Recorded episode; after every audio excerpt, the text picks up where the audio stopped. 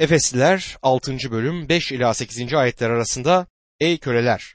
Dünyadaki efendilerinizin sözünü, Mesih'in sözünü dinler gibi saygı ve korkuyla, saf yürekle dinleyin. Bunu yalnız insanları hoşnut etmek isteyenler gibi göze hoş görünmek için yapmayın. Mesih'in kulları olarak Tanrı'nın isteğini candan yerine getirin. İnsanlara değil, Rabbe hizmet eder gibi gönülden hizmet edin. Çünkü ister köle, ister özgür olsun herkesin yaptığı her iyiliğin karşılığını Rab'den alacağını biliyorsunuz der. Günümüzde kölelik yoktur deriz ama bazı patronlar adamlarını köle gibi çalıştırırlar. Tanrı sözü bu konuda koşul koymaz. Patron zorbaysa onun sözünü dinleme, iyi bir patronsa sözünü dinle diye iki ayrı buyruk vermez. Bir de patronun gözüne girmek için çalışanlar vardır. Patron oradaysa arı gibi çalışır, patron arkasını döner dönmez işi savsaklarlar. Mesih imanları olarak patronumuz kim olursa olsun biz sanki doğrudan Rab için çalışıyor gibi çalışmalıyız. Göze hoş görünsün diye iş yapmayın. Bir gözünüz saatte olarak da çalışmayın. Patron bakmayınca başka işlerle uğraşarak iş yapmayın. Mesih'in hizmetçisi gibi çalışın. Rabbe çalışır gibi çalışın. Bu bereket getirir dostum. Aynı zamanda bu yaklaşım Rabbin biz Mesih inanlarından beklediği yaklaşımdır. Her ne yaparsanız yapın bunu Rabbe yaparcasına yapın. Şimdi sorumluluk sadece işçiye düşmez. Patronun da sorumluluğu var. Patron da imanlı ise onun işçisine karşı dürüst davranması gerekir. Elçi Paulus'un günlerinde patron ile işçi arasında büyük bir fark vardı. Biri ağa, öbürü ise köleydi. Şimdi bazı ülkelerde işçi ile patronu birbirinden ayırt etmek zordur. Elçi Paulus'un zamanında verilen buyruklar bugün de geçerlidir. İmanlı patron ile imanlı işçi arasında işçilik sorunları çıkamaz. Çünkü her ikisi de Rabbe hizmet etmektedirler. Sadece pazar günleri tapınmak için bir araya geldiğimizde birbirimize boyun eğmek yetmez. Ya da hafta arasında dua toplantısında gayret gösterip de kardeşlere karşı alçak gönüllü davranmak kolay olabilir. Ancak Mesih'in bizden istediği her gün, her saat, her dakika bu boyun eğme ilkesine uymamızdır. Şunu yüreğimize iyice sokmalıyız ki biz artık kendimize ait değiliz. Mesih'in kanı pahasına satın alındık ve onun egemenliği için yaşamaktayız. Tahminlere göre Elçi Paulus'un zamanında Roma İmparatorluğu'nun kapsadığı ülkelerde 120 milyon kişiden yaklaşık 60 milyonu köleymiş. Paulus'un yazdığı bu mektup aslında köleyi aşağılamaktansa onu düşkün durumundan alıp kaldırır ve daha yüksek bir konuma taşır. Ona İsa Mesih'te sahip olduğu özgürlüğü göstermektedir. İncil'in özüne bakacak olursak görürüz ki içeriği köleliğe karşıdır. Hiçbir zaman köleliği onaylamaz. Elçi Paulus'un gününden yüzlerce yıl sonra Amerika'da zencilere uygulanan kölelik boyunduruğu ve yalnız Amerika'da değil, dünya çapındaki kölelik boyunduruğu yine İncil sayesinde kırıldı. Paulus'un günlerinde bile Romalıların 16. bölümünden anladığımız kadarıyla binlerce köle İsa Mesih'e iman etmişti. Romalılar mektubunun hitap ettiği kişilerden birçoğu Roma İmparatorluğu'nun sarayında köle olan insanlardan oluşuyordu. İncil, ey köleler, dünyadaki efendilerinizin sözünü Mesih'in sözünü dinler gibi saygı ve korkuyla, saf yürekle dinleyin der. Tanrı sözü burada itaatten söz dinlemeyi dile getirir. Burada kime hitap edilmektedir? Tanrı sözü kölelere diyor. Demek ki Tanrı sözü köleleri gerçekten kötü olan köleliğe karşı isyana teşvik etmedi. İncil'in kendisi daha sonra gelen kölelik devriminden daha güçlü bir devrim hareketini başlatmıştır. Burada saygı ve korkuyla derken kabuğuna büzülmüş nefes almaktan korkan, ezilip büzülen bir insanı göz önüne getirmeyelim.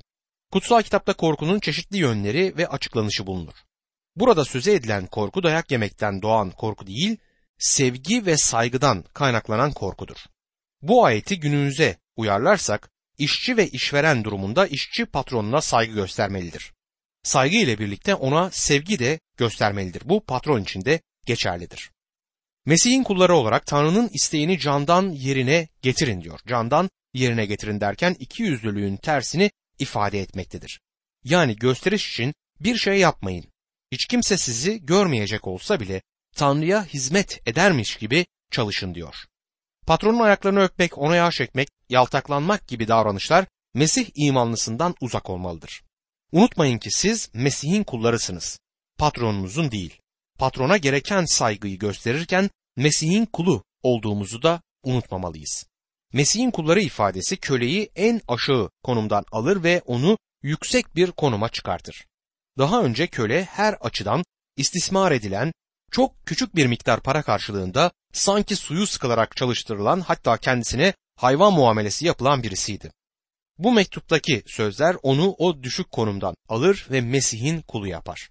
Bundan daha üstün bir konum olamaz çünkü sözde özgür insanlar da Mesih'e iman ettikleri zaman aynı konuma yükseliyorlar. Hem özgür hem de köle Mesih'in kulu olur. Şunu da unutmayalım ki bir kişi Mesih'in kulu olduğu zaman Mesih onu özgür kılar. Oğul sizi özgür ederse gerçekten özgürsünüz der. Artık köle her şeyden fazla gökteki efendisini hoşnut etmek için yaşayacaktır. Elçi Paulus kendisi özgür olduğu halde Mesih'in kulu yani kölesi olarak yaşadı. Mesih'in kulu her şeyini Mesih'e teslim eder. Elçi Paulus böyle bir hayat yaşadı ve benim için yaşamak Mesih'tir diyebildi. İnsanlara değil, Rabbe hizmet eder gibi gayretle hizmet edin. İmanının hayatının her alanında bu yaklaşım ve eğilim kendini göstermelidir.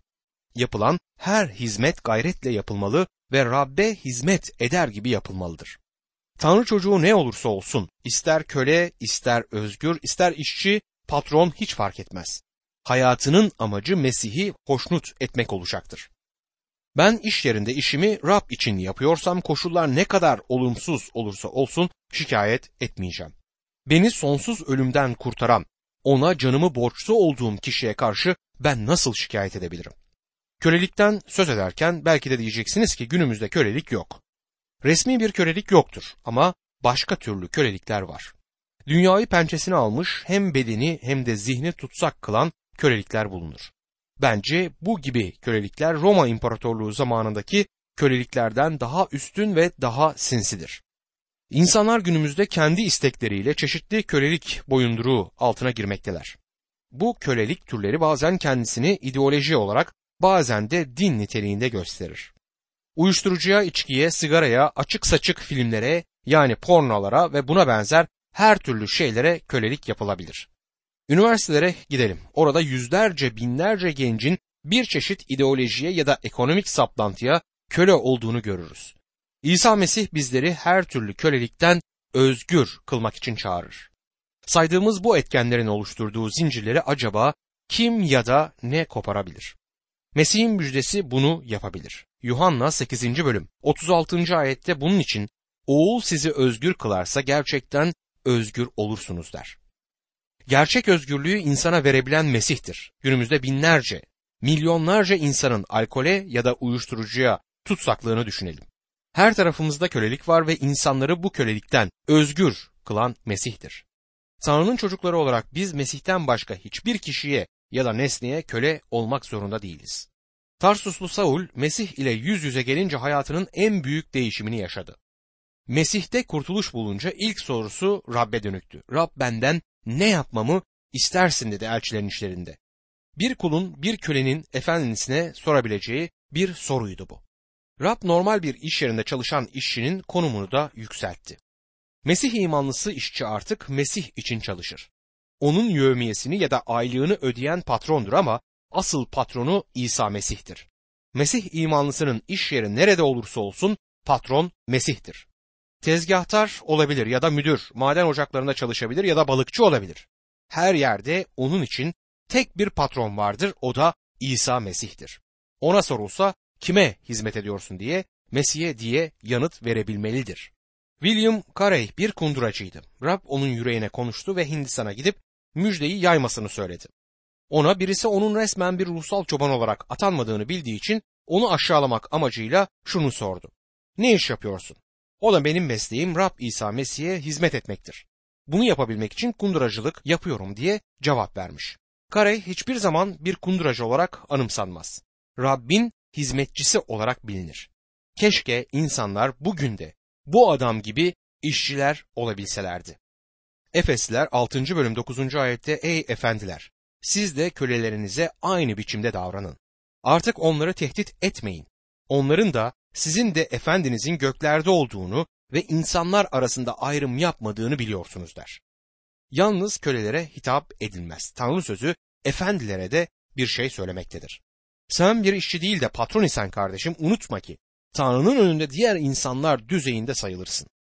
Tanrı insanlar arasında dünyasal konumlarına göre ayrım yapmaz. Senin de bir patronun, bir efendin var. Bu da Rabbin kendisidir. Bu nedenle Mesih her insanın efendisi olduğuna göre Tanrı katında senin konumun, senin yetkin altında çalışanların konumuyla aynıdır. Mesih imanları arasında patron işçi bağlantısı böyle olmalıdır. Karşılıklı sorumluluklar bulunur.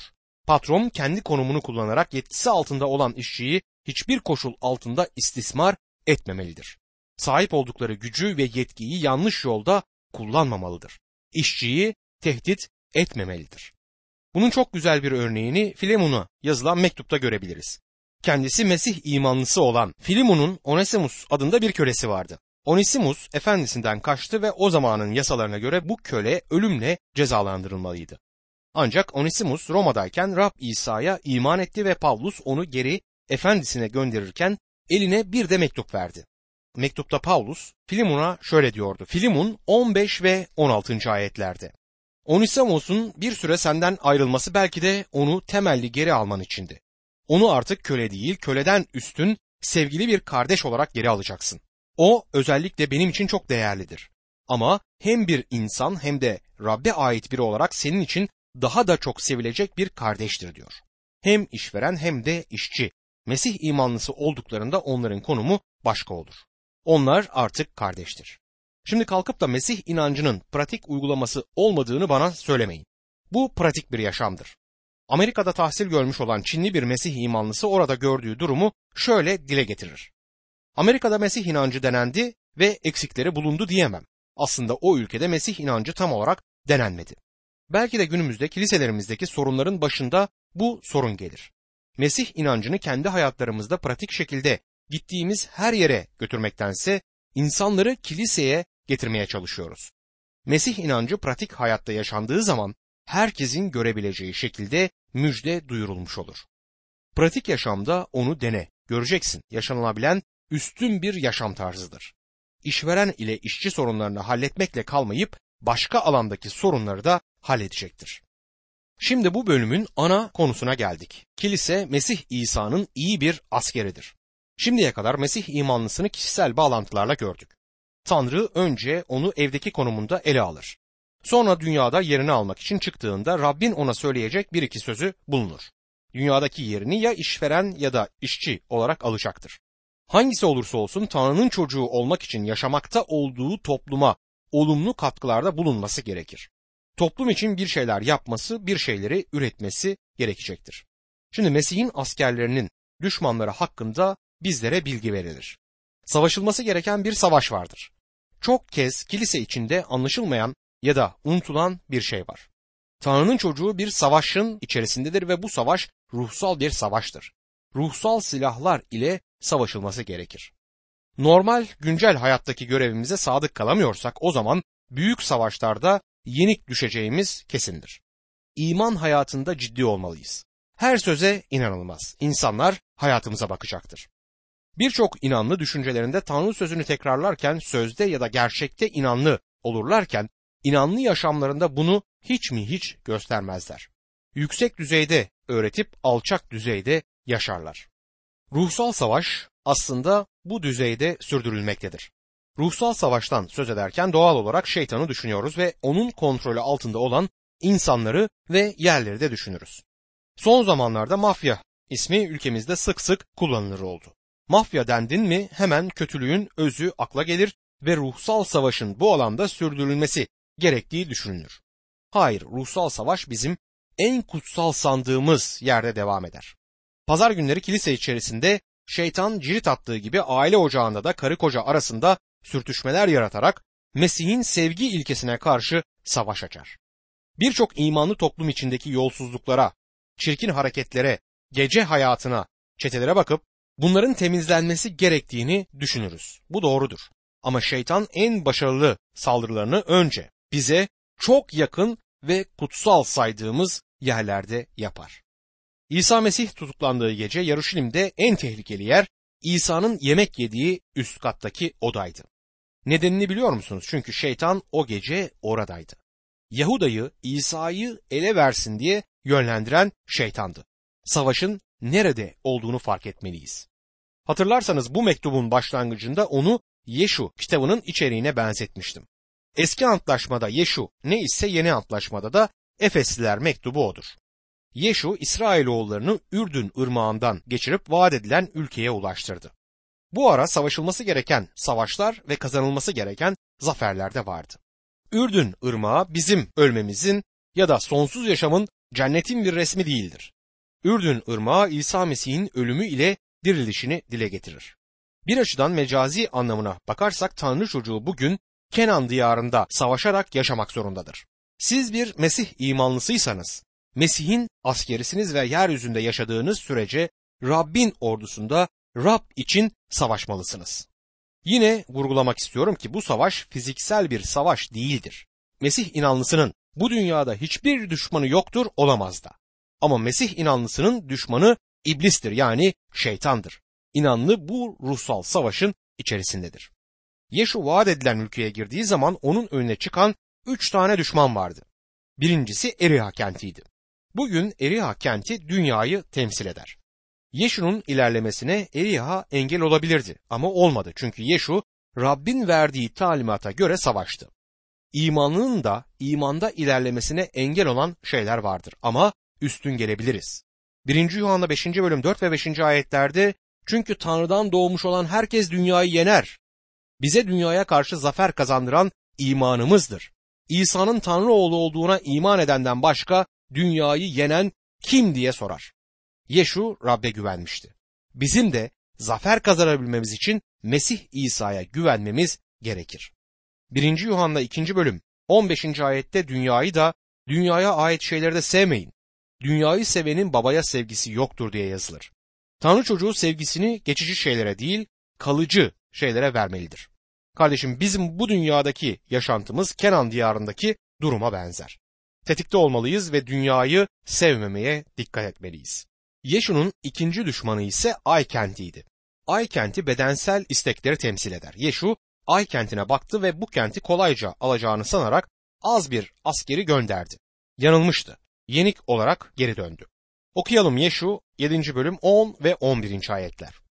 Rab Yeşu'ya şöyle karşılık verdi. Ayağa kalk. Neden böyle yüzüstü yere kapanıyorsun? İsrailler günah işlediler. Onlarla yaptığım ve yerine getirmelerini buyurduğum antlaşmayı bozdular. Koşulsuz adanmış eşyaların bir kısmını çalıp kendi eşyaları arasına gizlediler ve yalan söylediler diyor. Tanrı İsrailoğullarına zaferi vermeden önce bu günahın itiraf edilip gereken cezanın verilmesi gerekiyordu. Sizin hayatınızda da durum böyledir. Her denenmeden zaferle çıkacağınızı ummayın. Zafer kazandıkça denenmelerin artmış olması sizde değişiklik olduğunun büyük bir işaretidir.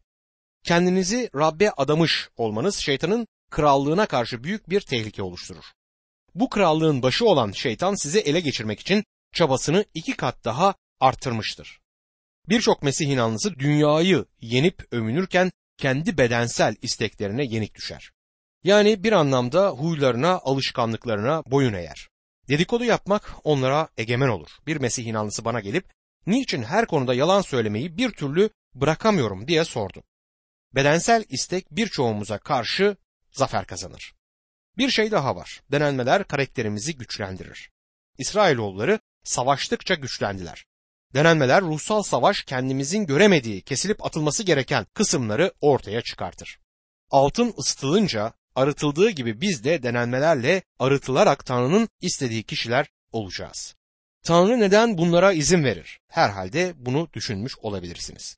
Tanrı neden bu şeytani güçleri kırmaz? Bir gün Tanrı onları ortadan kaldıracaktır. Henüz böyle yapmış değildir. Çünkü bu denenmelerden geçmemize izin vermesinde büyük bir amaç bulunur. Bu dersimizde denenmelerin nereden geldiğini ve bunlara Tanrı'nın sonsuz lütfuyla nasıl galip geleceğimizi öğreneceğiz. Özellikle Yeşu 9. bölüm 4 ila 11. ayetleri okumanızı öneririm. Ne yazık ki Mesih'in kilisesinde çoğu kez dünyasal ölçüler kullanılır. Bir kez birisi bir tarikatın lideri hakkında şöyle dedi. Buna şaşmamalı. Şeytan da kendisine ışık meleğe süsü verir. Ona hizmet edenlerin de kendilerine doğruluğun hizmetkarları süsü vermesi şaşırtıcı değildir. Onların sonu yaptıklarına göre olacaktır. 2. Korintliler 11. bölüm 14 ve 15. ayetler. Burada ruhsal savaştan söz edilir. Şeytan gelip kapınızı çalıp da bakar mısınız ben şeytanım ve sizi aldatmaya geldim mi diyecek. Tabii ki şeytan bu şekilde çalışmaz. Seni aldatmak için elinde olan her hüneri kullanacaktır. Belki de seni aldatmak için evine iyi karaktere sahip olduğunu gösteren birini gönderip kutsal kitap hakkında özel bilgi vermek isteyecektir. Evinizde olmazsa gitmekte olduğunuz bir kilisenin konuşmacısını kullanıp görüş açınızı bu liberal konuşmacı aracılığıyla çürütmeye çalışabilir. Rabbin mucizelerini doğal yollardan açıklamaya başlayacaktır bunlar. Rabbin gücünü inkar eden vaazlar verilecektir. Böyle bir kiliseye gitmektense kardeşim sana öğüdüm oradan en kısa zamanda ayrılmandır. Bu nedenle imansızların arasından çıkıp ayrılın diyor Rab. Murdara dokunmayın ben de sizi kabul edeceğim. 2. Korintiler 6. bölüm 17. ayet. Buna karşılık şeytan hemen yağlamaya başlayacaktır. Sana ihtiyacımız var. Sensiz kilisemiz olmaz. Lütfen biraz daha kal bizimle. Bu şeytanın kurnazca kandırmasıdır. Kenan diyarında Givonlular şeytanı temsil eder. Onlar Yeşu'yu kandırdılar ve Yeşu onlarla bir antlaşma yaptı. Yeşu'nun başına bela açan aslında bu insanlardı. Ay olayında işlenen günah tövbe edilip gereken ceza verilmeliydi. Ancak bundan sonra zafer elde edilebilirdi. Kardeşim bedenin arzuları üzerinde zafer kazanmak istersen sen de böyle yapmalısın. Günahların için Tanrı'nın önünde tövbe edip gereken terbiyeyi almalısın. Rab sevdiklerini her zaman terbiye eder. O zaman Givonlarla nasıl başa çıkılır? Yeşu onlarla bir antlaşma yapmış ve sonuç olarak Yeşu'nun baş belası bu insanlar olmuştu. Emin olabilirsiniz ki düşüncelerinizi, davranışlarınızı şeytana uydurursanız kesinlikle ruhsal savaşta her zaman yenik düşersiniz. O zaman ne yapalım? Biz kendi gücümüzle şeytanı yenemeyiz. Ne senin ne de benim şeytana karşı savaşacak gücümüz var. Kutsal yazılarda bile şeytana karşı tek başımıza savaşmamamız söylenir. Tanrı sözü bize diyor ki Tanrı'nın kendisi bizim için şeytana karşı savaşacaktır. Efesliler 6. bölüm 10. ayette son olarak Rab'de onun üstün gücüyle güçlenin der. Evet kendi gücümüzle değil. Rabbin gücüyle savaşa girmeliyiz. Bu savaş çok zordur. Rabbin özel olarak sağladığı ruhsal zırhı kuşanıp iblisin hilelerine karşı durmasını öğrenmeliyiz. Kime karşı savaşmakta olduğumuzu ve bizim tarafımızda kimin savaştığını iyi bilmeliyiz.